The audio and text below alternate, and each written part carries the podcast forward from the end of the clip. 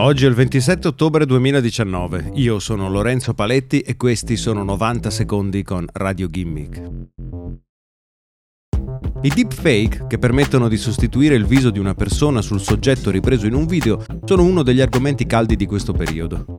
Striscia la notizia ha aperto la stagione con un deepfake di Renzi che sparla dei principali politici italiani e se quel video, per quanto ben fatto, poteva essere riconosciuto come un falso, nel giro di un paio di anni sarà probabilmente impossibile distinguere un video falsificato tramite deepfake da un video originale, proprio come oggi non è banale osservare gli effetti di Photoshop su una immagine. Per questo è stata organizzata una sfida chiamata Deepfake Detection Challenge, in cui chiunque è invietato a sviluppare un algoritmo capace di riconoscere un deepfake che l'occhio umano non saprebbe individuare.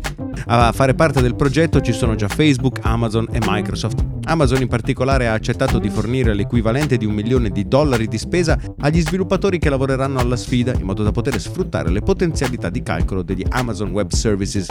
A collaborare a questa sfida ci sono anche la Cornell University, il Massachusetts Institute of Technology e l'Università di Oxford.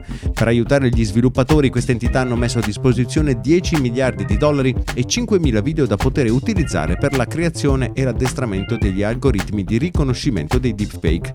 Nel frattempo Twitter ha chiesto suggerimenti ai suoi utenti per la creazione di regolamenti che limitino la diffusione di questi video.